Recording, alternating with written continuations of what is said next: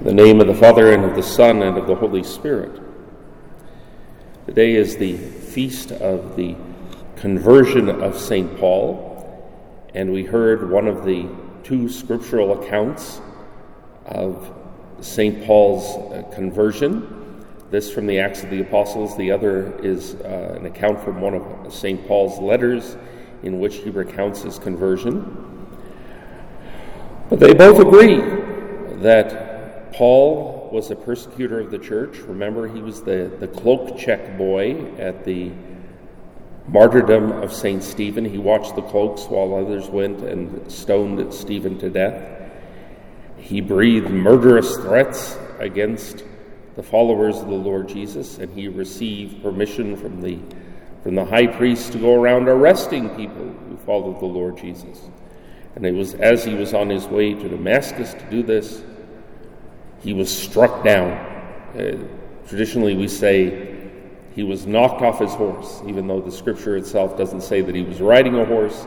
It's a reasonable assumption. He was knocked off his horse. He was struck blind. And Jesus appeared to him and said, "Saul, Saul, why do you persecute me? Who are you, Lord? I am Jesus whom you persecute. Now go to Damascus, and I will tell you what you must do." And he did.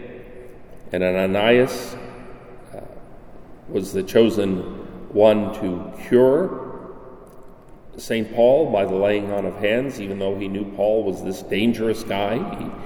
He did what the Lord told him to do, and Paul immediately became a follower and followed the Lord, preaching the gospel wherever he went. And he was eventually led to Rome, where he was beheaded outside the walls of the city, and where he is buried in what is now the Church of St. Paul outside the walls. It is a truly marvelous thing that God turned this persecutor of the church into one of the great apostles. Even though he's not one of the 12, he has apostolic authority. He has kind of a special status because the risen Christ appeared to him.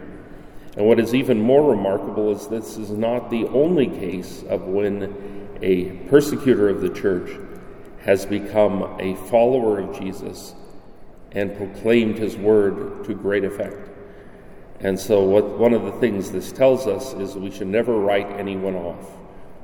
We keep praying for them, and who knows, they may become a great follower of the Lord Jesus, to the praise and glory of God. In the name of the Father, and of the Son, and of the Holy Spirit.